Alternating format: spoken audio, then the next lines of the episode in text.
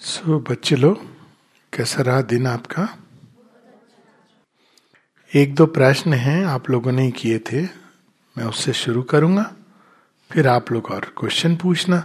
कल बात हो गई थी कि प्रश्न और उत्तर, और यदि आप प्रश्न नहीं करोगे तो मैं करूँगा। तो बेटर है कि आप ही कर लो, ठीक है ना?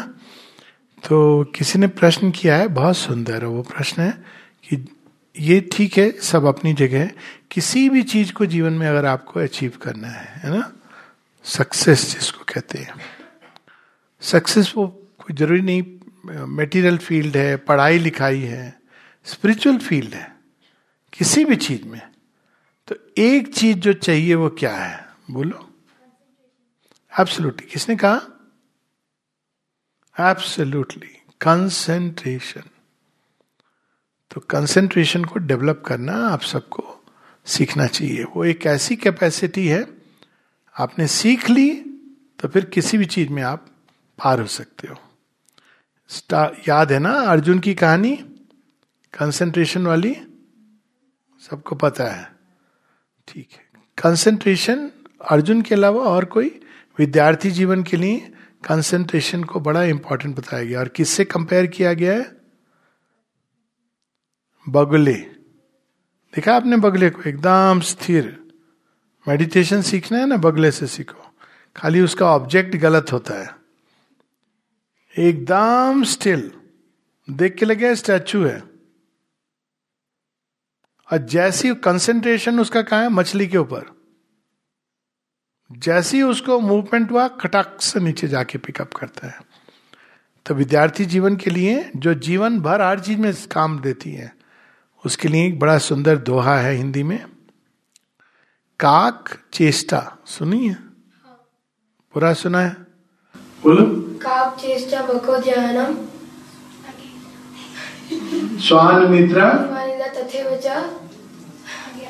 इतना भी काफ़ी है अगर ये सीख लो। काक चेष्टा। कौए को देखा है? हर किसी से जितने भी संसार में जीव जंतु पर्वत नदी सबसे हम कुछ कुछ सीख सकते हैं। ये सब हमारे टीचर हैं। क्या सीखते हो सूरज से? प्रकाश देना, केवल अपने लिए चीज़ों को मत रखिए, आप बांटिए। है ना? ये सूरज। साथ में क्या सीखते हैं? सूरज क्या सिखाता है? सुबह सुबह आके हमको गुड मॉर्निंग बोलता है तो कितना भी गहरा अंधेरा हो डोंट वरी सूरज पास में है, निकलेगा। ठीक है? अंधेरा क्यों होता है, ये भी सूरज बताता है। सूरज तो वहीं रहता है, हम लोग मुड़ जाते हैं, प्रकाश की तरफ़ पीट कर लेते हैं। जैसे कुछ लोग जब भगवान की तरफ़ जिनकी सहायता हमेशा रहती है, हम पीट कर लेते हैं। कैसे पीट कर लेते हैं? अरे, हम नहीं मानते। कौन कहता है, कृपा है? ये सब करके हम भगवान की ओर एक पीठ कर लेते हैं अपनी।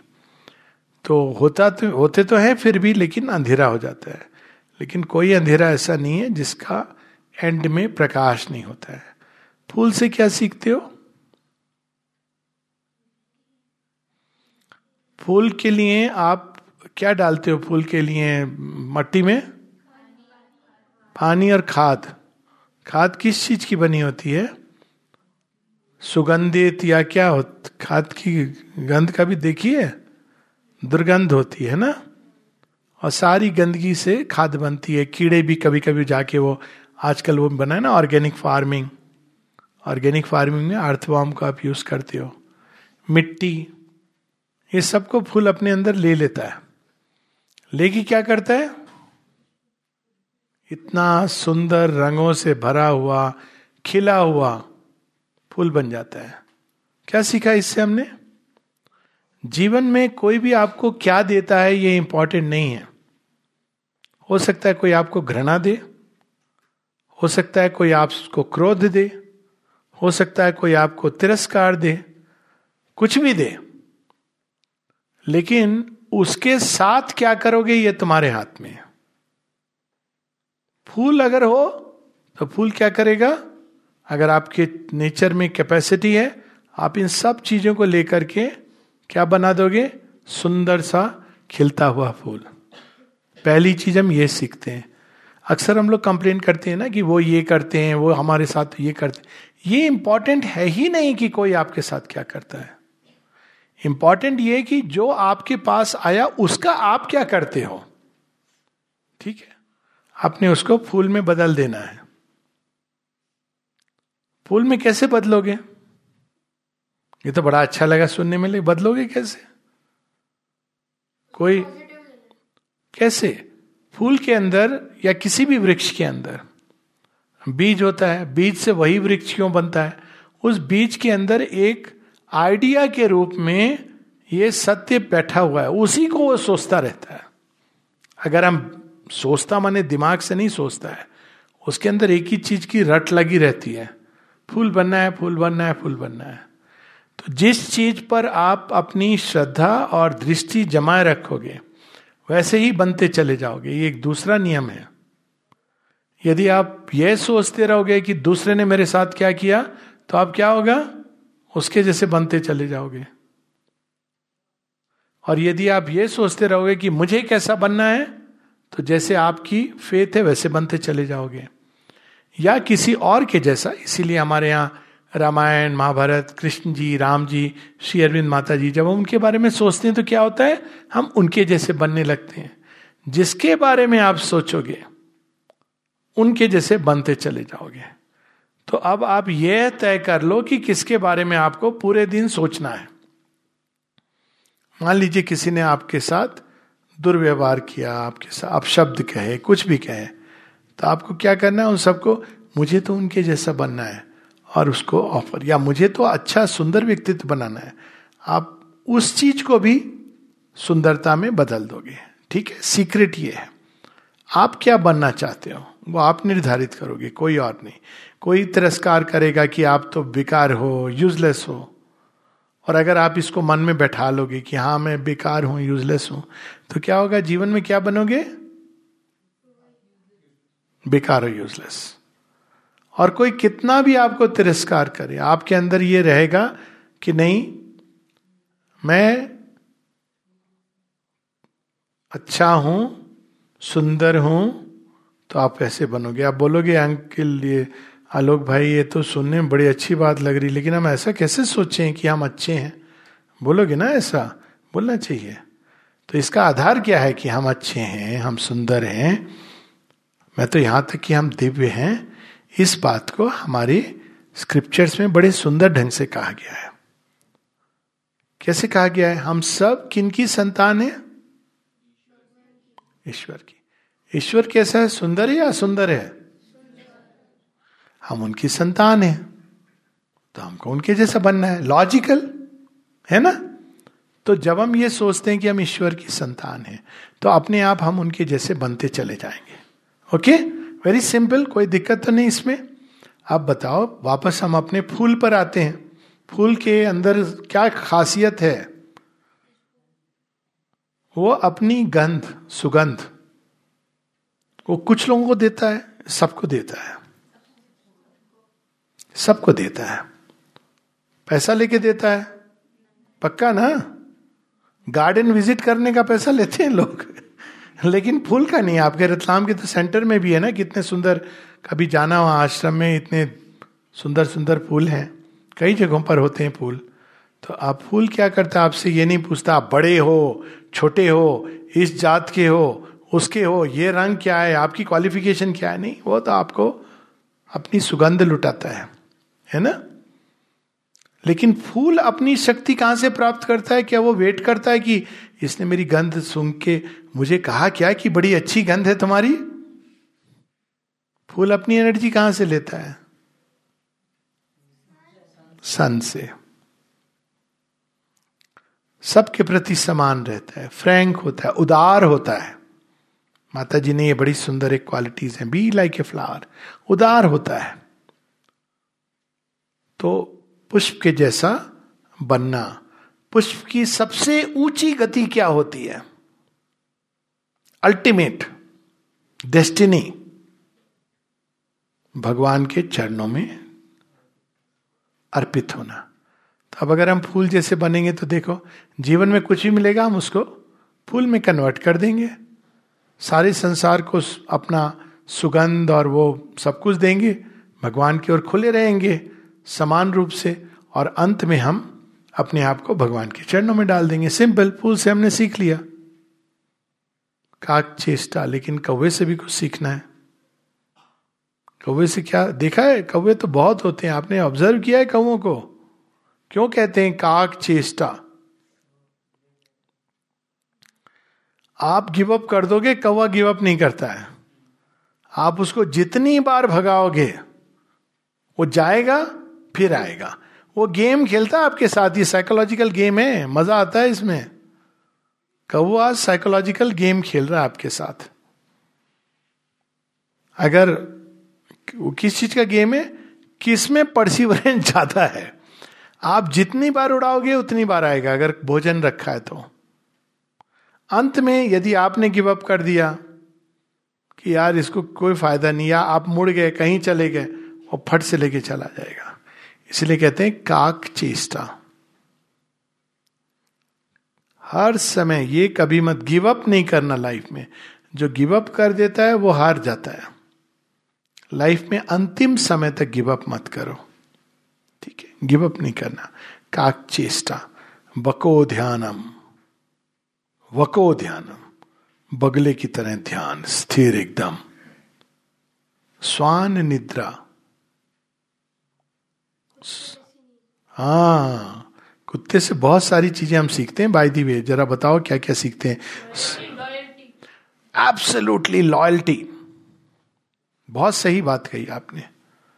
लॉयल्टी निष्ठा रखता है। फेथफुलनेस फेथफुलनेस एक कुत्ते की कहानी है कि एक्चुअली उसने बाय मिस्टेक अपने मालिक को काट लिया था। वो था ऐसी कुछ अवस्था में, पूरी डिटेल मुझे नहीं मालूम। उसके बाद वो कुत्ता इतना डिप्रेस्ड हो गया और दो महीने बाद वो चल बसा। कुत्ते ग्रीफ उनका वो इतना लॉयल होते हैं कुत्ते।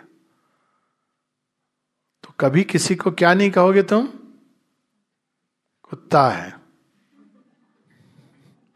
और कभी आपको कोई कहे तो बोलना कि ये तो बहुत अच्छी बात है। तुम तो हमको प्रेस कर रहे हो। है ना? कुत्ता होने में क्या प्रॉब्लम है? कुत्ता तो फेथफुल होता है लॉयल होता है, बहुत लविंग होता है। है ना? हाँ अगर आप उसके मास्टर नहीं हो तो अलग बात है, पर अपने मास्टर के प्रति वो निष्ठावान होता है। और साथ में क्या कहा जाता है? स्वान निद्रा। फट से उठ जाता है, बीच में कुछ होता है तो। है ना? स्वान निद्रा तो इसका क्या मतलब है स्वान निद्रा एक तो होता है विद्यार्थी जीवन में बहुत ज़्यादा सोना, घंटों सो रहे हैं, तब कब पढ़ोगे, कब कुछ और करोगे। तो नींद ज़रूरी है, सबके लिए ज़रूरी है छः सात घंटे स्लीप इज़ रिक्वायर्ड बहुत ज़्यादा सोना भी अच्छा नहीं है। स्वान निद्रा स्वान निद्रा का एक और मतलब होता है। स्वान निद्रा का ये अर्थ होता है कि आप जीवन में कभी आप रिलैक्स भी कर रहे हो आराम भी कर रहे हो लेकिन जैसे ही कोई चुनौती सामने आए तो आपको तत्पर होना चाहिए उसको फेस करने के लिए। ठीक है? कभी भी आ सकती जीवन में चुनौती। तो स्वान निद्रा बको ध्यानम काक चेष्टा ये सब कंसेंट्रेशन के अलग अलग तरीके हैं। ठीक है? फूल किस पर कंसेंट्रेटेड है? सन पर। एक्सीलेंट कौन उससे क्या गंध ले रहा है, उसको क्या दे रहा है, इसकी उसको चिंता नहीं है। उसको तो सूरज के प्रति खुलना है। बस कंसेंट्रेशन नदी किस पर कंसेंट्रेटेड है? नदी से क्या सीखोगे? हा? नहीं, स्थिर तो नहीं रहती। फ्लो कहाँ जा रहा है नदी का? समुद्र में जा रहा है। नदी को केवल दो बातें याद रखनी होती है। कहाँ से आ रही हूँ, कहाँ जाना है। कहाँ से आ रही हूँ, ये उसकी पहचान है। तो उसको पता है, मुझे एनर्जी मिलती रहेगी वहाँ से। कहाँ जा रही हो, ये इंपॉर्टेंट है। कल भी हम लोग बात कर रहे थे ना, कहाँ से आ रहे हो, कहाँ जा रहे हो। तो नदी को पता होता है, समुद्र में मुझे जाना है। अब रास्ते में अगर कोई ऑब्स्टिकल आता है तो नदी क्या करती है? आपने देखा है नदियों के कोर्स नदी कैसे आती है? ऐसे यूँ चली जाती है, ऐसे चक्कर भी लगाती है। शिप्रा नदी तो आप लोग देखिए, ऐसी घूमती हुई जाती है है ना? अब तो बची नहीं शायद, उसमें पानी डालते हैं, पंप करते हैं आर्टिफिशियली पर नदियाँ हैं, नदियाँ का बड़ा अद्भुत कोर्स होता है। ब्रह्मपुत्रा तो यूँ आती है, ऊपर जाती है, फिर फिर नीचे आती है। चीन को टच करके आती है। तो नदी क्या क्या सिखाती जब आपके रास्ते में ऑब्स्टिकल आ जाए तो नदी क्या करती है? पहाड़ खड़ा हो गया। नहीं जाने दूँगा मैं। तो नदी क्या करती है? तुम अपनी जगह खड़े रहो। मैं तो चली। मुझे पता है कि मुझे कहाँ जाना है। और छोटा मोटा ऑब्स्टिकल होगा, पत्थर उत्तर उसको बहा के ले जाएगी। क्या करेगी? बहाने के लिए बस अपनी ऊर्जा बढ़ा देती स्पीड तो जीवन में जब बढ़ोगे तो ऑब्स्टिकल आएँगे। आने चाहिए कि नहीं आने चाहिए? प्रोसेस ऑफ़ लाइफ इससे आप स्ट्रांग होते हो और आप लक्ष्य के प्रति कितने दृढ़ हो, इसकी तभी परीक्षा होती है। कुछ लोग होते हैं ऑब्स्टेकल आया, बस उसमें उलझ के रह गए। पहाड़ खड़ा हो गया, पहाड़ से वाद विवाद कर रहे हैं। तुम क्यों आए मेरे रास्ते में? ये क्यों हुआ मेरे रास्ते? वो क्यों हुआ? पूरा समय नष्ट कर दिया इस डिस्कशन में। नदी क्या कहती है? कहती, भाई, तुम अपनी जगह खड़े रहो। मुझे कोई लेना देना नहीं है। मुझे पता है मुझे कहाँ जाना है। तो इसका अर्थ है, क्या हमको पता होना चाहिए इंपॉर्टेंट चीज़? कहा जाना है? हमारा लक्ष्य क्या है? जैसा लक्ष्य होगा, वैसा जीवन होगा। अगर छोटा लक्ष्य है, जीवन की पहचान आपके पैसों से नहीं होती है। एक चीज़ जान के रखना। अक्सर जिनके पास बहुत पैसा होता है, ओपनली मैं कह रहा हूँ, उनका दिल बहुत बार बहुत छोटा होता है। पहचान किसी की पैसे से नहीं होती है। पैसे हैं, अच्छी बात है, उसका अच्छा उपयोग करो, कोई भी चीज़ है। इंटेलिजेंस है, उसका अच्छा उपयोग करो इमोशंस है, उसका अच्छा उपयोग करो विल है, उसका अच्छा उपयोग करो, लेकिन पैसे से पहचान नहीं होती है। पहचान किस चीज़ से होती है आपकी? व्यक्तित्व, लेकिन व्यक्तित्व किस चीज़ से बनता है? आपने जीवन में कहा जा रहे हो? क्या लक्ष्य है आपका? वही है आपकी असली पहचान। आपके पास बहुत सारा पैसा है। लक्ष्य क्या है? मैं उड़ाऊं एंजॉय करूँ। तो आप क्या हो गए? एक छोटे से मनुष्य हो गए। जैसा लक्ष्य है, वैसा आपका व्यक्तित्व है। बाकी सब चीज़ें बाहर बाहर की हैं। अगर आपका लक्ष्य उच्चतम है तो आपके अंदर जो सत्य है, वो भी उच्चतम है। और लक्ष्य जितना छोटा होगा, उतने छोटे बनते चले जाओगे। पैसे बहुत होंगे, लक्ष्य छोटा है। क्या चुनोगे? है, दोनों चीज़ें तो बहुत अच्छी बात है, कोई बुराई नहीं है। ये नहीं कह रहा हूँ, पैसे नहीं आने चाहिए। पर ज़रूरी क्या है? पैसा या लक्ष्य? दोनों में से लक्ष्य। लक्ष्य रखो, सुंदर रखो, ऊँचा रखो, विशाल रखो। छोटा मोटा लक्ष्य नहीं। छोटा मोटा लक्ष्य क्या होता है? रोटी कपड़ा मकान। हुँ? उसके बाद शादी ब्याह हो जाएगी सेटल हो जाऊँगा जॉब मिल जाएगा। ये लक्ष्य नहीं होता है। लक्ष्य ऐसा रखो कि बेस्ट तो ये ऐसा रखो जो आज तक हुआ ना हो। हाँ बोलो क्या? नहीं ऐसा नहीं कि मुश्किल हो करने में लेकिन एक बार लक्ष्य तुमने बना लिया तो दृढ़ हो उसमें। कितनी भी कठिनाइयाँ आएँगी आएँगी, ऐसा नहीं है। जितना बड़ा लक्ष्य होगा, उतनी बड़ी कठिनाइयाँ आएँगी। मान के चलो, जितना ऊँचा, जितना विशाल लक्ष्य होगा, उतनी बड़ी कठिनाइयाँ आएँगी। तो आपको तैयार रहना है कि आएँगी, कोई बात नहीं है। मैं चलूँगी, दृढ़ बन के वहाँ जहाँ पहुँचना है, चलूँगी। मैंने जो चीज़ निर्धारित की है, वो करूँगी। इसके लिए जीवन में बहुत सारे अवसर आएँगे ये सब लेसन सीखने के लिए। ठीक है? इससे हमारी विल पावर भी डेवलप होती है। जिस चीज़ को एक बार मन लगा लो, ये करना है तो करना है। कितना भी कठिन क्यों ना हो। और कठिनाई कैसे कम होती है? पैराडॉक्स है ये। एक पैराडॉक्स में उत्तर है। पैराडॉक्स मतलब विचित्र बात है ये। उल्टी सी लगती है। लोग कहते ना, मैं कैसे करूँ क्योंकि कठिनाई है? तो उत्तर क्या होगा?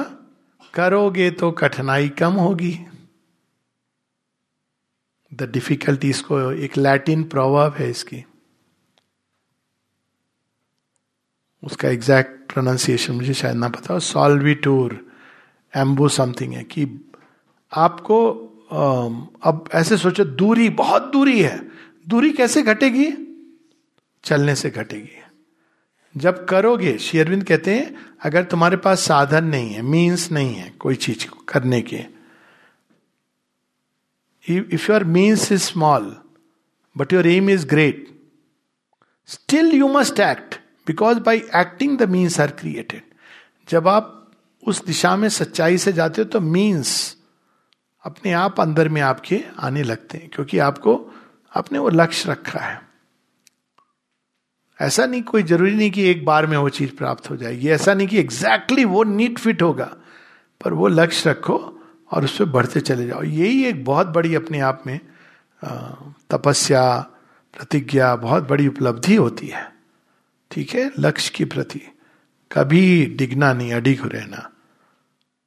और इन सब के लिए जो मेन चीज़ ज़रूरी होती है, वो है कंसंट्रेशन कैसे डेवलप करोगे कंसंट्रेशन जैसे आप लोगों का बाय एंड लार्ज अच्छा है मैं देख रहा हूँ कल भी मैंने देखा आप लोग एकदम ये वो रेस्टलेस नहीं हो रहे हो। कंसंट्रेशन कैसे डेवलप कर रहे हो? क्योंकि आपका अभी ज़्यादातर बच्चे रतलाम या पास के गाँव से हाँ शहर की हवा नहीं लगी है। हाँ, दिल्ली के आप प्राइवेट स्कूल में नहीं पढ़ जाओ बहुत लकी हो। नहीं तो आप ऐसे बैठ नहीं पाते। कोई यहाँ टेक लगा रहा होता, कोई ये, कोई मोबाइल में, कोई कुछ कुछ चिंगम खा रहा होता, ऐसे देख रहा होता।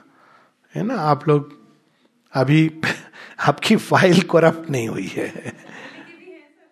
अच्छा है वो अच्छे लोग हैं, वो संगति भी अच्छी है। पर जनरली मैं बता रहा हूँ, जो स्कूल्स में मैंने देखा है, फ़र्क है है ना? फ़र्क है। हा? पर यहाँ ये लेकिन ये तो बहुत ही अभी प्यारी सी बच्ची है। और इसके बगल वाली? ये रतलाम की है अच्छा। अब ये इसको आपने सामने बिठाया मुझे बार बार रसगुल्ला रसगुल्ला याद आ रहा है। इसको देख के मुझे लगता है रसगुल्ला पड़ा हुआ है। उसके बगल में और भी सब रस कदम सारे है ना बच्चे। सो so, कंसेंट्रेशन कैसे करोगे कैसे सीखोगे? लोग ये कहते हैं ना कि बैठ करके हम अपने अंदर ऐसे ध्यान करेंगे। ये नहीं बड़ी सिंपल सी तरीका है कंसेंट्रेशन का। जो भी कर रहे हो कुछ भी कर रहे हो पूरा ध्यान देके करो। ऐसा ध्यान कर, देके करो कि सब ब्लैंक आउट हो जाए आसपास। कौन आया, कौन गया, खड़ा हुआ सामने, आपका ध्यान वैसे लगा रहना चाहिए जैसे मोबाइल में लगा रहता है।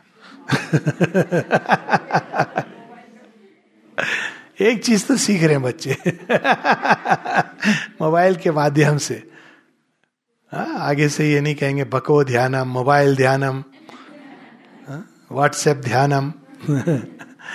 एनीवेज किसी भी चीज़ को आप घर साफ़ कर रहे हो। आजकल तो करते नहीं है वैसे। ओके, आप कोई भी चीज़ कर रहे हो, हाथ से काम कर रहे हो, रोटी बना रहे हो, कलम से कुछ लिख रहे हो, इंक भर रहे हो, इंक वाले पेन भी आजकल चले गए, सब शॉर्टकट हो गया। ओके, क्या काम को बचा गया? बुक के ऊपर कवर कवर चढ़ाते कि भी बने बनाए मिल जाते हैं। वो भी बना बनाया ओके, बस्ता सजा रहे हो, कुछ तो करते ही होगे। सड़क पर चल रहे हो। ये सब जो काम होते थे, जो हाथ से हम करते थे, ये कंसेंट्रेशन डेवलप करने के लिए बहुत अच्छा तरीका था। कोशिश किया है कभी कवर चढ़ाने कितने बच्चों ने कवर चढ़ाया? हाँ। है ना? हाँ एग्जैक्टली वो भी एक कला है। हाँ रख लो, नीचे हाथ रख लो। हाँ? Exactly that's what I am saying unfortunately हम लोगों ने वो और सुविधा और सुविधा देने के चक्कर में भी अब फॉरगॉटन कि ये तो एजुकेशन का इंपॉर्टेंट हिस्सा था। ये एक हिस्सा था एजुकेशन का जिसमें आप कवर चढ़ाते मुझे अभी भी याद है, उसको ऐसे फोल्ड करना है, फिर वो टेढ़ा मेढ़ा हो रहा है, फिर उसको, है ना? फिर कभी इधर से थोड़ा ज़्यादा हो गया तो आप उसको। अब इससे क्या डेवलप होता है आपका? कंसंट्रेशन आपके हाथों का कंसंट्रेशन आपके मन का कंसंट्रेशन कोई भी काम आप कर रहे हो। कुछ लोग हैं जो झाड़ू लगाते हैं, लेकिन उनका ध्यान रहता है, इसमें कुछ भी कोई कोना गंदा ना रह जाए। हर एक का अपना अपना तरीका होता है। मेरा तरीका है लिखने में पूरा कंसंट्रेशन फिर कौन आ रहा है, जा रहा है। तो कंसंट्रेट पढ़ने में। तो जिस भी माध्यम, जो भी चीज़, ये सब बैठ के अंदर ध्यान करना बात की बात है। पहले इस पावर को डेवलप करो। एक कंसंट्रेशन बड़ा आसान है डेवलप करना। बात तो सभी करते हैं, काम, ये वाला काम तो सब करते हैं ना? बात करते हैं? बात में क्या चीज़ें होती हैं? कुछ कहता है कोई और कोई सुनता है है ना? सुनते हो? पक्का? कंसंट्रेशन से सुनना। कहाँ से सुनते हैं? पक्का कान से सुनते हैं? और कोई पार्ट इन्वॉल्व होता है सुनने में? माइंड बहुत अच्छा। और कोई भाग? आई। और? हा, किसने कहा? वेरी गुड सुनने भी सब इन्वॉल्व होते हैं। कान से नहीं सुनते। कान से तो केवल वो साउंड सिग्नल्स अंदर जाते हैं। वैसे जब देखते हैं, केवल आँख से नहीं देखते हैं। सब कुछ हमारे अंदर ये इन्वॉल्व है देखने में। ठीक है? ये तो केवल इनपुट का एक पहला रूट है। नहीं तो क्या होगा? केवल आँख से देखोगे तो धोखा खा जाओगे।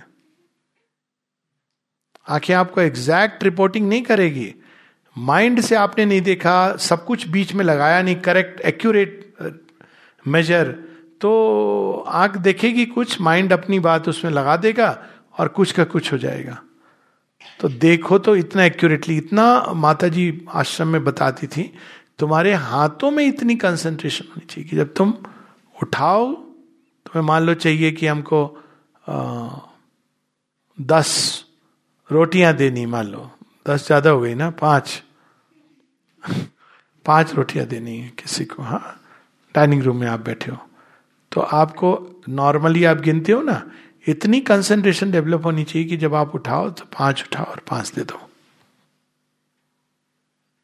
आपको अगर एक पर्टिकुलर नंबर बारह कुछ निकालने हैं तो आप हाथ में बारह निकालो। वेट तक आप कर सकते हो। आप बोलो, कैसे कर सकते हो? एक्चुअली ऐसी सेंसेस हमारे अंदर हैं। मेडिकली एज ए डॉक्टर मैं बता रहा हूँ, ऐसी सेंसेस हैं जो सोई हुई हैं। आप वेट पुराने समय में जब वो नमक डालते हैं, अभी भी तो कैसे डालते हैं? इतना ग्राम डालो, वो सब यूट्यूब पर आता है। मम्मी कैसे डालती हैं? उनको चुटकी में सब कुछ आता है, कितनी बड़ी चुटकी, कितना कम, कितना। ये जो जिसको बोलते हैं ना, अंदाज अंदाज से डालते हैं। वो एक इंट्यूशन डेवलप करने का एक तरीका होता है। और जब आप किसी भी एरिया में जब कंसंट्रेशन फोकस करके काम करोगे तो ये शक्ति आपके अंदर डेवलप होगी। तो कंसंट्रेशन से सीधा अच्छा कंसंट्रेट कैसे करें? सीधे बैठ जाओ, यहाँ हृदय के अंदर ध्यान लगाओ, ये सब बात की बात है। कोई किताब पढ़ जाओ आपने ये निर्णय लिया कि एक घंटे में पढ़ाई करूँगा कंसंट्रेशन का एक और उपाय, इस समय में पढ़ाई करूँगा ओके क्या होता है जब पढ़ना शुरू करते हो? कितनी देर बाद नींद आती है? इमिजिएटली आती है ना, थोड़ी देर बाद। आप ये नियम बना लो कि इतनी देर तक मैं पढ़ूँगी, पढ़ूँगा। कंसेंट्रेशन कुछ नहीं होगा, आपको समझ नहीं भी आया, आपकी कंसेंट्रेशन डेवलप करेगी। एक समय आपने फिक्स कर लिया, इस समय से इस समय में पढ़ूँगी। ठीक है, एक दिन आप ले सकते हो, थोड़ा चेंज रूटीन लेकिन मैं पढ़ूँगी, चाहे बात इसकी नहीं, कई लोग क्या करते हैं, अरे बड़ा कठिन है, किताब बंद करके रख देते हैं। तो आपने एक अवसर गंवा दिया, करते हैं ना, कई बार, बड़ा कठिन है। तो आप पढ़ो उसको। पहली बार नहीं समझ आ रहा है, दूसरी बार। उसको स्ट्रेटजीज होती हैं। कल किसी ने पूछा कि मेमोरी को कैसे डेवलप करें? पूछा था ना किसी ने मेमोरी के बारे में? मेमोरी डेवलप करना चाहते हो? पहला स्टेप तो सब में कंसंट्रेशन है। ठीक है? चीज़ें जो आप देख रहे हो, पढ़ रहे हो एकदम करेक्ट रजिस्टर हो। दूसरा आप क्या करोगे? अगर आपको हाँ? इंटरेस्ट भी बहुत अच्छी बात है। और कैसे डेवलप करोगे? किसी भी चीज़ को आप कैसे डिस्क्राइब करते हो? डिस्क्राइब करो मुझे, मैं यहाँ बैठा हूँ। अच्छी बात है नहीं मतलब जस्ट फ़िज़िकल मैं बैठा हूँ। कैसे डिस्क्राइब करते हो? You are sitting on a chair what chair okay which side I am facing towards us what else is there around me okay what else what is the colour of my dress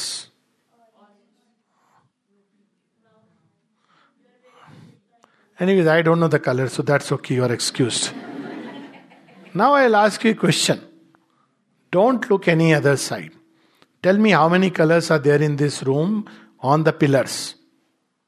कोई इधर उधर देखेगा नहीं बिना देखे बताएगा कौन confident है व्हाइट तो है पिलर्स के ऊपर आपने देखे पिलर्स के ऊपर कुछ है टंगा हुआ हाँ देख अब अब तो आप सभी रंग बोल दो, आ ही जाएँगे उसमें, हा? खिड़की के ऊपर जो पर्दे हैं, किस रंग के हैं?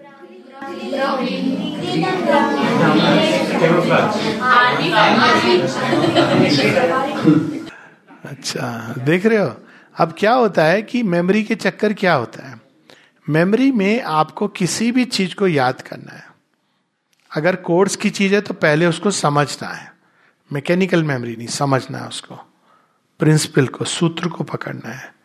उसके बाद उससे जितनी भी जुड़ी हुई चीज़ें हैं, उन सबको एसोसिएट करना है, एक साथ। ठीक है? अब अगर पानी है तो आपने ये पानी is H two O H two plus O ये आपने याद कर लिया। लेकिन अब उससे जितनी जुड़ी चीज़ें हैं, एक साथ उसको एक दृष्टि में लाओ। पानी। आपने पढ़ा H two plus O equals to water उस समय दिमाग में आ अरे पानी पीने में तो बड़ा अच्छा लगता है। आपने एसोसिएट किया ना मेमोरी में तो आपको फटाफट वो फॉर्मूला याद आएगा, क्योंकि आपने वो चीज़ फॉर्मूले को किसी एक ऐसी परिचित चीज़ के साथ एसोसिएट किया। तो मेमोरी को एसोसिएशन के द्वारा बढ़ाते हैं। दूसरी चीज़ है, अगर आपका माइंड का स्टोर हाउस बहुत छोटा है तो ज़्यादा चीज़ समा नहीं सकती है। वो डिस्क जो है, वो बहुत कम उसका बाइट्स है। है ना? और उस डिस्क की जो बाइट्स हैं, उसको बढ़ाने के लिए आप क्या करोगे? Storing capacity. मेमोरी को तो स्टोर करना होता है ना। छोटी डिस्क में ज़्यादा आएगा या बड़ी डिस्क में ज़्यादा आएगा? बड़ी वेरी सिंपल तो कैसे आप डिस्क को बढ़ाओगे? कंसेंट्रेशन तो सब में अब आ गया बेसिक है। उसके अलावा हाँ बोलो। करेक्ट हाँ तो कैसे करोगे? ये मेमोरी कार्ड को कैसे बढ़ाओगे? वो भी बात हो गई एसोसिएशन मेमोरी कार्ड की कैपेसिटी कैसे बढ़ाओगे? जो मेन थिंग्स है उन पे ज़्यादा कंसंट्रेट करके ये तो आपने स्टोरेज हाउस को मैनेज करने वाली बात बता दी कि मैं बाकी डेटा हटा दूँगा इसको। मैं तो ये बता रहा हूँ कि कैपेसिटी ऐसी होनी चाहिए कि दुनिया भर की चीज़ें आपके अंदर आ सके और आप भूलो ना। बड़ी सिंपल सी है। How do you increase small mind into a vast mind हा reading one of the things reading what only books course books all wide variety of things इससे क्या होता है? आपके ब्रेन के हिस्से जो सोए हुए जो केवल अपने कोर्स की किताबें पढ़ते रहते हैं ना? यू कैन कोट दिस हा टू पेरेंट्स उनका माइंड बहुत डेवलप नहीं होता है। बड़ा सीमित होता है। साथ में आपने कुछ ये पढ़ा कुछ हो। सॉरी अब, अब ये फैक्ट है कि जो जनरल रीडिंग भी करते हैं कुछ नहीं आपने एक स्टोरी बुक पढ़ ली एक रामायण थोड़ी सी पढ़ ली हाँ हैरी पॉटर भी पढ़ ली आपने। अब क्या हो रहा है आपका माइंड बिकॉज़ आपके अंदर इंफॉर्मेशन जा रही है वो ब्रॉडन हो रहा है। अलग अलग एंगल से आप जीवन को देख रहे हो। अब केवल कोर्स की किताबें पढ़ोगे तो क्या होगा? वो एरिया शट डाउन होने लगेंगे डिसयूज कैपेसिटी सब में है, पर वो अब वो डेटा रिसीव नहीं कर पाएगा। एक एज के बाद बहुत मुश्किल होगा। तो develop the habit of reading habit of reading habit of reading is not only course books read things आप किसी चीज़ के बारे में जानना चाहते हो एनसाइक्लोपीडियाज हैं। Encyclopedia is really a very good thing अगर आपको करेक्ट और कुछ नहीं तो माइंड का एक कई आयाम उसके डेवलप होते हैं ओके सो so, अगर आप ऐसे करोगे तो मेमोरी अपने आप विशाल होने लगी। लगेगा बड़ा पैराडॉक्सिकल कि अरे हम ये सब आप क्या बता रहे हैं? हमको तो इमीडिएट पढ़ना याद करना है। है ना? पर ज़्यादातर लोग जिनकी मेमोरी अच्छी होती जो परफॉर्म बहुत अच्छा करते हैं उनका माइंड बहुत विशाल होता है। बड़ी जनरल रीडिंग की हुई होती है उन्होंने ओके फिर एक और मेमोरी बढ़ाने की एक बड़ी इंटरेस्टिंग चीज़ है। और वो है by learning to conserve energy energy उतनी है वेस्ट होती रहती है। गॉसिप में, इसमें, आधे घंटे बिना मतलब के बातें होती रहती हैं, गप्पे होती रहती तो energy gets wasted conserve energy आप देखो मेमोरी कैसे बढ़ेगी। जितने भी ये दो तीन आपको एग्ज़ाम्पल पता है मेमोरीज के? स्वामी विवेकानंद का तो है। मैं तुम्हें श्योरबिंदु की लाइफ का एक एग्ज़ाम्पल बताता हूँ, क्योंकि हम उनके पास बैठे तो एक बार चार लोग ताश खेल रहे थे। उन्होंने शेयरविंद से भी कहा, बोला शेयरविंद ने कहा, नहीं, मेरा इंटरेस्ट नहीं है। उन्होंने एक बुक उठा ली और उसको पढ़ने लगे। तो ये आधे घंटे बाद उन्होंने जो भी डेढ़ सौ, दो सौ पेज की किताब थी पढ़ करके खत्म कर दी और रख दिया। तो आप लोगों ने कहा, क्या? आपने किताब खत्म कर दी? उन्होंने कहा हाँ. कहा आप क्या मज़ाक कर रहे हो? Really ever read the book said yes तो शेरविंद ने मज़ाक मज़ाक में कह दिया आस्क मी एनीथिंग तो उसने उठाया रैंडम ये डॉक्यूमेंटेड चीज़ बता रहा हूँ रैंडम पेज खोला पेज नंबर मान लो, जो भी 132 या इस पर प्रारंभ किया एक वर्ड से। क्या लिखा है? शेरविंद ने पूरा पेज बता दिया। ये डॉक्यूमेंटेड कहानी है। स्वामी विवेकानंद की भी ऐसी कहानी है। By concentration by conserving energy by widening the mind अब शेयरविंद ने माइंड को कैसे वाइडन किया था? मतलब मैं एक ह्यूमन लेवल की बात कर रहा हूँ। ठीक है, वो डिवाइन है तो लेकिन वो डिवाइन हमको दिखाने आए कि आप कैसे कर सकते हो। ऐसे नहीं कि डिवाइन है तो उन्होंने मेरेकिल करके चले गए। उन्होंने बताया, मेरे जीवन से तुम सीख सकते हो कि कैसे चीज़ों को किया जाता है। तो आप सबको पता होगा शेयरविंद कैम्ब्रिज में जब थे तो वो first class first I C S S के एग्ज़ाम में आए थे। लेकिन शेयरविंद क्या करते थे क्या क्या चीज़ें पढ़ते थे? वो बहुत सारी ऐसी किताबें पढ़ते थे जो जनरल लिटरेचर की। ग्रीक फ्रेंच अलग अलग लैंग्वेजेस लैंग्वेजेस लर्निंग से बहुत डेवलपमेंट होता है माइंड का स्पेशली अगर संस्कृत आई डोंट नो पढ़ाई जाती कंपल्सरली कि नहीं। Sanskrit is a tremendous help just to develop आपके नेचर को डेवलप करने के लिए और मेमोरी को डेवलप करने के लिए। इट्स ए वंडरफुल थिंग तो इस प्रकार से जब आप वाइड वेराइटी ऑफ़ लिटरेचर पढ़ोगे अलग अलग उसमें अच्छी चीज़ें प्लीज़ क्योंकि दिमाग के अंदर कचरा डालोगे ना तो इट इज़ लाइक वायरस तो जितनी बची खुची भी डिस्क में स्पेस होगी ना, वो भी खत्म हो जाएगी। Read wide variety of things आपने क्लास में पढ़ लिया। बोलो, पत्ते क्यों हरे होते हैं? ज़्यादातर। हाँ। तो क्यों उससे हरे हो जाते हैं? ये तो उत्तर। तो ग्रीन पिगमेंट हरा क्यों दिखता है? पैराडॉक्स नहीं पैराडॉक्स नहीं इसका उत्तर है। जो लाइट स्पेक्ट्रम्स आते हैं वो ग्रीन कलर कैच कर लेते ग्रीन को रिफ्लेक्ट कर देते हैं बाकी सब एब्जॉर्व कर लेते हैं। वेरी गुड तो ग्रीन को क्यों रिफ्लेक्ट करते हैं?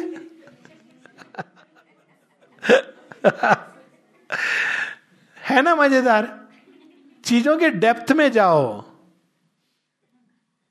डेप्थ में जाओ। डोंट स्टॉप अपने अंदर प्रश्न, जिज्ञासा को बनाए रखो। हरा क्यों रिफ्लेक्ट करते हैं? ऐसी क्या बात है उसमें? आप जाओगे एटमिक स्ट्रक्चर्स में तो आप देखोगे सब फिजिक्स केमिस्ट्री आर्ट सब जुड़ी हुई हैं। ओके कितने तरह के ग्रीन होते हैं? नहीं, बताओ नहीं, केवल बता दो मुझे कितने तरह के ग्रीन होते हैं।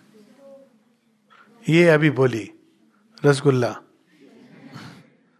कितने तरह की ग्रीन देखो कितना मज़ेदार है ना, ये सब चीज़ें we should like to know होनी चाहिए अपने अंदर, ठीक है? डेप्थ में जाओ चीज़ों के, उसके शेड्स देखो वैरायटी देखो तो आपका माइंड डेवलप होगा।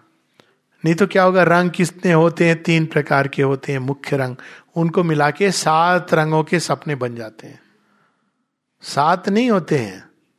ये पुराने जमाने में होता था सात रंग। कंप्यूटर वाले बच्चे बैठे ना कितने रंग होते हैं? अभी हम विवेक भैया से इसका कंफर्मेशन लेंगे। I am also not very sure colours 64 computer में जो हम नहीं कंप्यूटर से जो अगर हम कलर्स को निकाल करके पेंट करें ड्रॉ करें millions of shades but basic उसमें जो आपको दिए जाएँगे यू जस्ट चेक कितने शेड्स हैं माइक्रो शेड्स हैं। Take joy in all this आपसे क्या होगा? माइंड आपका माइंड ब्लो हो जाए माइंड ब्लोइंग इतना डेवलपमेंट होगा, इतना वास्टनेस आएगी कि विल बिगिन टू वंडर सात रंग पुराना हो गया, हा? अभी तो कितने कलर्स हैं जिससे आप खेल सकते हो? ठीक है? So try to develop this depth this concentration wideness अगर ये सब करोगे तो मेमोरी अपने आप डेवलप होगी। और अगर केवल मैं कोर्स की किताब पढ़ लूँ सर मेरी मेमोरी कहीं कोई मैजिक से हो जाए तो मैजिक नहीं होगा। अल्टीमेटली शट डाउन होते रहेगा दिमाग, क्योंकि ब्रेन भी बोर हो जाएगा। Okay so try to practice these things एक क्वेश्चन उसके बाद आई टेक समबडी एल्स एक किसी ने पूछा है कि टेंशन कैसे कम करें? बहुत सिंपल उपाय है इसका। बहुत ही सिंपल है। टेंशन किस बात से होती है? आप खुद ही देखोगे आंसर मिलेगा। किस चीज़ के बारे में सोचते रहते हैं तो टेंशन होती है? किसी भी चीज़ के बारे में क्या सोच रहे होते एग्ज़ाम तो आप पढ़ जाओ क्या चीज़ है जो परेशान करती है सबसे ज़्यादा? कि हम पीछे ना हो जाए। मीनिंग एग्जैक्टली किसने कहा? रिज़ल्ट हाँ, उसमें यह कि पीछे ना हो जाए फेल ना हो जाए ये सब चीज़ रिज़ल्ट टेंशन होगी? क्या आपके सोचने से रिज़ल्ट बदल जाएगा? सिंपल लॉजिक, आपके सोचने से रिज़ल्ट बदलने वाला नहीं है। तो रिज़ल्ट में अपनी एनर्जी को कृपया वेस्ट ना करें। एनर्जी को कहाँ लगाएँ? जो करना है उसमें लगाओ। जब माइंड जाएगा रिज़ल्ट में, यदि मुझे 80 परसेंट मिला तो मैं क्या करूँगी? मुझे 99 परसेंट मिला तो मैं क्या करूँगा? इसको कहते हैं will cross the bridge when we come to it लेकिन पढ़ाई आप पूरे, लोग ये कहते हैं कि लेकिन अगर हम रिज़ल्ट का नहीं सोचेंगे तो मेहनत क्यों करेंगे? For the joy of doing it आपको ये काम करना है तो करना है, उसको अच्छे से करना है, पूरे मन लगा के करना है। और उस, अगर रिज़ल्ट आपको अच्छा रखना है तो यही मेथड है। रिज़ल्ट के बारे में सोच के नहीं, जो कर रहे हो उसको पूरी तरह करो। Okay okay? तो टेंशन किसी भी चीज़ में, जीवन में। ये केवल आपके पढ़ाई की रिज़ल्ट की बात नहीं है, किसी भी चीज़ के बारे में। आपके हाथ में क्या दिया गया है? काम, ना? काम करना, ये आपके अधिकार में है। उसको अच्छे से करो, खूब अच्छे से करो। अब लेकिन अब आपको थोड़ी बहुत चिंता तो सताएगी रिज़ल्ट की। पता नहीं क्या होगा। तो क्या करोगे उसको? हाँ एक दिन पहले जाके हनुमान जी के सामने बोल देना। अगले दिन मैं प्रसाद चढ़ा दूँगा ऐसे करोगे? हाँ। हनुमान जी कहेंगे, आ, बाकी दिन तो तू आया नहीं। आज याद आ गई। कब ज़्यादा अच्छा रहेगा? जब आप अचानक एक दिन चले गए, हनुमान जी, कल मैं ले आऊँगा। आजकल बढ़ गया होगा, पहले पाँच, सवा पाँच रुपए का प्रसाद चढ़ाते थे। सवा रुपए और भी नीचे भगवान। पर अगर आप रोज भगवान भगवान के साथ संबंध जोड़ोगे तो आपको जाके ऐसे बोलने की ज़रूरत नहीं रहेगी। आप खाली जाते जाते, हनुमान जी, आप देख लेना, हम जा रहे हैं एग्ज़ाम में. नहीं तो आपको ये टेंशन की वो वाले मंदिर गए नहीं, वो आज बंद है, इस समय ये सब करने की ज़रूरत नहीं है। ओके? रिज़ल्ट अगर किसी के हाथ में है तो आपके हाथ में तो नहीं है, ये निश्चित है श्योर है ना? वो अगर किसी के हाथ में फाइनली है तो वो डिवाइन भगवान जिस भी रूप से आप देखो अल्टीमेट पावर कैसे भी, उनके हाथ में, है ना? वो किस बेसिस पर रिज़ल्ट देती है, हम लोग नहीं जानते। लेट स्टार्ट विद दैट लेकिन आप उनको कह तो सकते हो, जरा अच्छा कर देना, देख लेना। लेकिन अगर आप पैसे वैसे देने की बात करोगे तो क्या होगा? हनुमान जी का रेट नहीं दे पाओगे आप। भगवान का सौदा नहीं करना। हनुमान जी ने कभी कह दिया ना, गदा उठा के अच्छा तो मुझे देगा? चल दे। कितना लाया है? आप बोलोगे, सर, सवा रुपये सवा रुपये सवा सौ सवा सौ। आप ना पूरे जो वेल्थ है ना, दुनिया की, उनके सामने रख दोगे तो कम पड़ जाएगी। बार्गेन नहीं करना गॉड के साथ। ज़रूरत नहीं है, उनको पसंद नहीं है। उनको बेटर होगा वो पाँच रुपए जो भी दे रहे कहीं अच्छी जगह यूज़ करो उसको। अच्छे ढंग से। ही विल बी हैप्पी भगवान कोई वो रिश्वत खोरी भगवान के साथ हाँ पूरा सब कुछ दे दोगे ना, फिर भी कम पड़ेगा। ओके पर भगवान के साथ एक हैप्पी रिलेशन जोड़ो। रोज जब मन आए, ऐसा नहीं कि इस समय बैठ के यही वाली किताब से ऐसे पढ़ूँगा, ऐसा नहीं। जॉयस रिलेशन, संबंध कैसा होना चाहिए? अगर आप किसी के साथ संबंध जोड़ते हो तो क्या आप ऐसे फिक्स करते हो, इस समय में तुम्हारे साथ यही शब्द बोल करके बातचीत करूँगा? ऐसे होता है रिलेशन। हाँ रिलेशन में एक जॉयस स्पॉन्टिनिटी होती है। तो भगवान के साथ संबंध कैसे जोड़ोगे? एक दिन आप बैठ गए, कहा, हनुमान जी, बड़े अच्छे लग रहे हो। क्या लुकिंग ग्रेट एक दिन आप ये कह देना, आपने कैसे इतना बल बुद्धि विद्या आप हमें भी थोड़ी सी सिखा दो। एक दिन जाके कहना कि मैं जा रही हूँ रस्ते में, अब प्लीज़ मेरे साथ साथ चलना। दिखाई नहीं दे रहे होंगे, पर दुष्टों को दिखाई दे जाएँगे। मैं कोई बात आपको आपको लग रहा होगा मज़ाक but none of them they're all truths आप जा रहे हो, इसकी कई कहानियाँ भी है, मैं अभी उसमें नहीं जाना चाह रहा हूँ। हनुमान जी आपके साथ चल रहे हैं, आपको नहीं दिखाई दे रहा है। पर जहाँ कोई दुष्ट आएगा, उसको दिखाई दे जाएँगे। कैसे दिखाई देंगे? आपके ही अंदर उसको देख करके ऐसा महसूस होगा, ये इंसान से मुझे पंगा नहीं लेना है। हालाँकि आप नॉर्मल व्यक्ति हो, पर वो देखेगा तो वो एक मैजिक, इसी को कहते हैं, वो ऐसा आभास होगा कि भाई इससे, इसको जाने दो। Okay? Form a relation with God. Living relation. Living relation कैसा होता है? डेड रिलेशन तो क्या होता है कि आप गए, वहाँ जाके किताब पढ़ दी, वो भी जल्दी जल्दी, जय हनुमान, ज्ञान गुंजार मम्मी क्या टाइम हो गया? मम्मी दूध बन गया। हाँ जय कभी इसलिए लोग को जाकर। ऐसे वो भी कहेंगे, बच्चे तो जा दूध ही पी ले। हाँ for a living relation with God Hanuman ji, आज मैंने ये मिठाई खाई ना, बड़ी अच्छी थी। काश मैं आपको चखा पाता। अब आपको मैं एक रियल स्टोरी बताता हूँ इसकी। एक आश्रम में एक, जो फ़र्स्ट वर्ल्ड वार के समय अमेरिका के प्रेसिडेंट थे वुड्रो विल्सन उनकी बेटी थी। उसका नाम था मार्गरेट विल्सन वो जब पंद्रह साल की थी तो एक गार्डन में घूमने गई। बड़ा अच्छा लगा गार्डन इधर देख रही थी। लेट गई।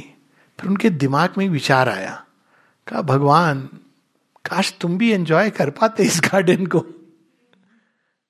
रियल स्टोरी बता रहा काश तुम भी एंजॉय कर पाते। अब आप तो पता नहीं कहाँ हो इधर उधर मैं तो एंजॉय कर रही हूँ। काश यू वुड हैव एंजॉयड उन्होंने सारा ऐसा बताती कि इतना जॉय अनुभव किया आपने अंदर उस समय कि उनको लगा कि भगवान तो इससे कहीं ज़्यादा एंजॉय करते हैं।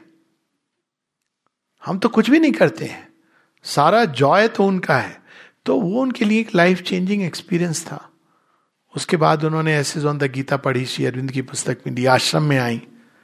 आश्रम में श्री अरविंद ने उनका नाम रखा, निष्ठा। अब निष्ठा कैसी होती है देखो। एक समय आया, वो पहले ही बहुत बीमारियाँ थी उनको, बहुत सारी बीमारियाँ थी। तो विश्व युद्ध हुआ, किडनी की प्रॉब्लम थी ये शुरू से ही थी। तो उनके पिताजी ने तो अमेरिका के प्रेसिडेंट भेजा जहाज़ भेज दिया, कहा, आप चलो, हम इलाज कराएँगे। इंडिया में आपका इलाज उलाज होगा नहीं, एक दिन तबीयत ज़्यादा खराब हुई। इंडिया में इलाज उलाज हो नहीं सकता है। पता है क्या उत्तर दिया उन्होंने? बोलो, कोई कल्पना करो। उत्तर उनका, अद्भुत है। उन्होंने कहा, पिताजी, मैं सम्मान करती हूँ आपकी इच्छा का। यह भी सच है कि मेरे शरीर की आप निश्चित रूप से वहाँ ज़्यादा अच्छी केयर ले पाओगे। लेकिन पिताजी, मेरी सोल की केयर कौन लेगा? इसलिए मैं आपका प्रस्ताव विनम्रता से अस्वीकार करती हूँ।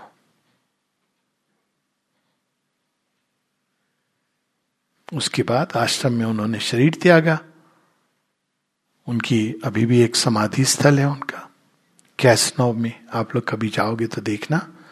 कैसनोव is a very beautiful place तो ये एक सौदा। भगवान के साथ अगर सौदा करो तो ये वाला सौदा नहीं करना, पाँच रुपए दे के मेरे को एग्ज़ाम में पास कर दो। भगवान को कहना, भगवान, ये सब ठीक है, मुझे अपना लो ना। शुरू में हनुमान जी आनाकानी करेंगे, जो भी हनुमान जी हैं, कृष्ण जी हैं, माता जी, श्री अरविंद लेकिन एक दिन उन्होंने कह दिया, हाँ तो फिर आपकी ज़िंदगी बदल जाएगी। ओके? इसके बाद कुछ कहने को बचा है? भगवान के पास सौदा करने नहीं जाते हैं। भगवान के पास खुद को देने जाते हैं।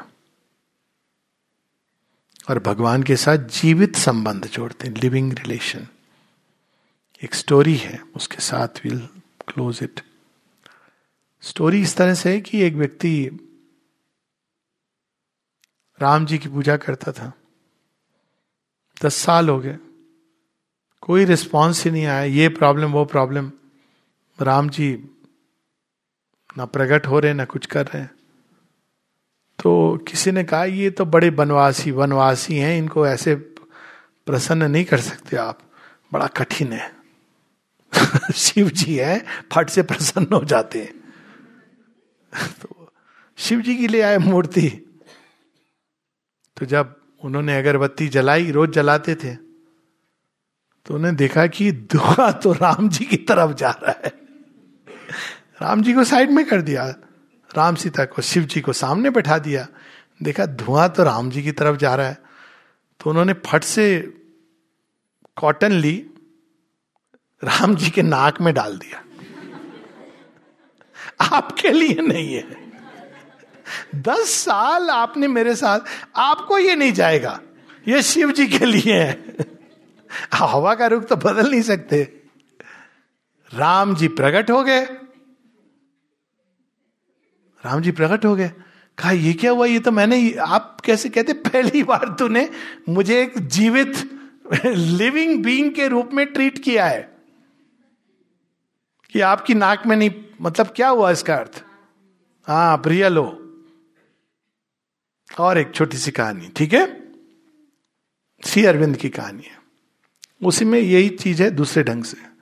कहानी का नाम है स्वप्न।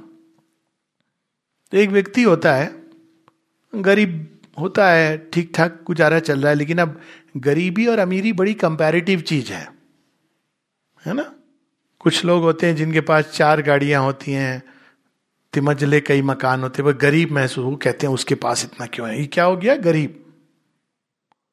और कुछ होते हैं जिनके पास आपने मिले होगे ना, सब्ज़ी खरीदने जाते हो, और एक बुढ़िया बैठी होती है, कहते माई कितने का दिया? तो माई बोली, अगर मान लो तीस रुपए का। आप कहते, नहीं माई, पच्चीस का कर दो, फिर कर देती है।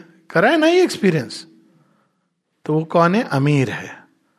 अब ब्रांडेड दुकान में जाते हो? ट्राई करो। वो क्या है? गरीब है। तो गरीब अमीर का पहचान इससे नहीं होती है।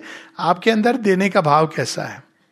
तो वो हरि मोहन है वो कहता है मैं तो इतना गरीब आदमी भगवान की नियम से पूजा करता हूँ। सा, सामने तीन कोड़ी सील है इतना अमीर है।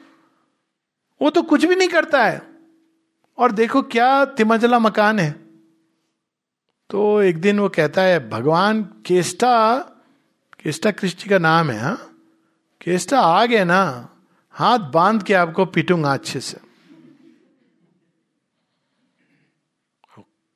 अचानक देखता है कि एक बच्चा बड़ा सुंदर सा कहाँ से आ गया। कहते कौन हो तुम? कहते मेरे हाथ बांधो, साथ में चाबुक भी लाया हूँ, पीटो। अरे कौन हो? अरे वही तुम बुला रहे थे ना केस्टा केस्टा बोल के केस्टा आ गए। अरे नहीं sir I am so sorry मैं तो ये मतलब नहीं था। नहीं नहीं, मुझे अच्छा लगा, तुमने मुझे आज पहली बार। ऐसे में, ये नहीं कि भगवान के साथ ऐसा बर्ताव करना, लेकिन ये कि एक मित्र की तरह तो वो आगे वो कहते हैं कि तुमने मुझे बुलाया, हम चले आए रियल मान के बुलाया। तो मैं तो ऐसे ही तो कहते हैं कि, अब, आपको ये सब मेरा मतलब नहीं था। तो कहते हैं हाँ मतलब तुम, मुझे पता है। तुम यही सोच रहे ना, तुम्हारी ये हालत है उसकी वो हालत। देखना चाहते हो उसकी हालत? क्या, दिख तो रहा है? तिमजला मकान है, गाड़ी है, ये, क्या देखना है? नहीं नहीं, उसकी हालत, तुम तो उसका घर देख रहे हो। उसकी हालत, चल, मैं तुझे दिखाता हूँ। चल हरि मोहन मेरे साथ। कहता है, आप तो नटवर नागर हो। कहीं भी चले जाते हो, चोरी छिपे। दिलों में बच जाते हो, चोरी छिपे। मेरा क्या होगा? मैं उधर जाऊँगा, मुस्टंडे गार्ड है वो। कहते, नहीं, वो प्रिजन में जाना, निकलना, ये सब मुझे आता है। टेक्निक तो मेरे साथ आ जा। तो चले जाते हैं वो, दोनों को, वो लेके जाते हैं उनको। और वो तीन कोड़ी सील बिस्तर पे बैठ के, लेट के, बड़ा सुंदर बिस्तर है और तकिया, क्या बेडरूम है? तो कहते हैं हरी मोहन देखा? ये देखो, ये आपकी पूजा नहीं करता, इसकी देखो ये, इतना अच्छा बिस्तर आलीशान ये। कहते, रुक जा, बहुत जल्दबाजी मत कर, अभी तूने देखा ही क्या है? अब देखने को बचा क्या है? ठहर। फिर वो उसके चेतना में प्रवेश करवाते हैं। और देखते हैं अंदर वो छटपट छटपट जल रही है आग। अपच हो रहा है, दिमाग में कि मेरे बेटे ने मेरे साथ ये क्यों किया? मेरी वाइफ मुझसे ठीक से बात नहीं करती। नाना प्रकार की चिंताओं में वो उलझा हुआ है। तो अं, अंदर में प्रवेश करके हरिमोहन कहते कहा किस नरक में मुझे ले आए हो? कहते वही नरक जो तुझे बड़ा सुहाना लगता है। तू जिसको समझ रहा है ना स्वर्ग वो नरक का एडवर्टाइजमेंट है। ये है इसके अंदर। कहते हैं जल्दी निकालो जल्दी निकालो या तो मेरा दम घुट रहा है। ठीक है। जीवन में कभी कभी ऐसे अवसर आते हैं जब आपको अंदर की शांति हारमोनी इसको चुनोगे? या बाहर की सक्सेस आउटर एम्बिशन ये सब चुनोगे? उसको पहले चुनना, ठीक है? ये नहीं कि इसमें कोई बुराई है, लेकिन ये आधार है बेस ये है। अगर आपके अंदर पीस नहीं है हारमोनी नहीं है, सब कुछ होगा, आप एंजॉय नहीं कर पाओगे। बल्कि कोसते ही रहोगे, भगवान को। ये है तो आपके पास कुछ नहीं भी होगा, कुछ है तो भी अच्छा है, और कुछ नहीं है तो भी अच्छा है। ओके? तो हरि मोहन नमस्कार।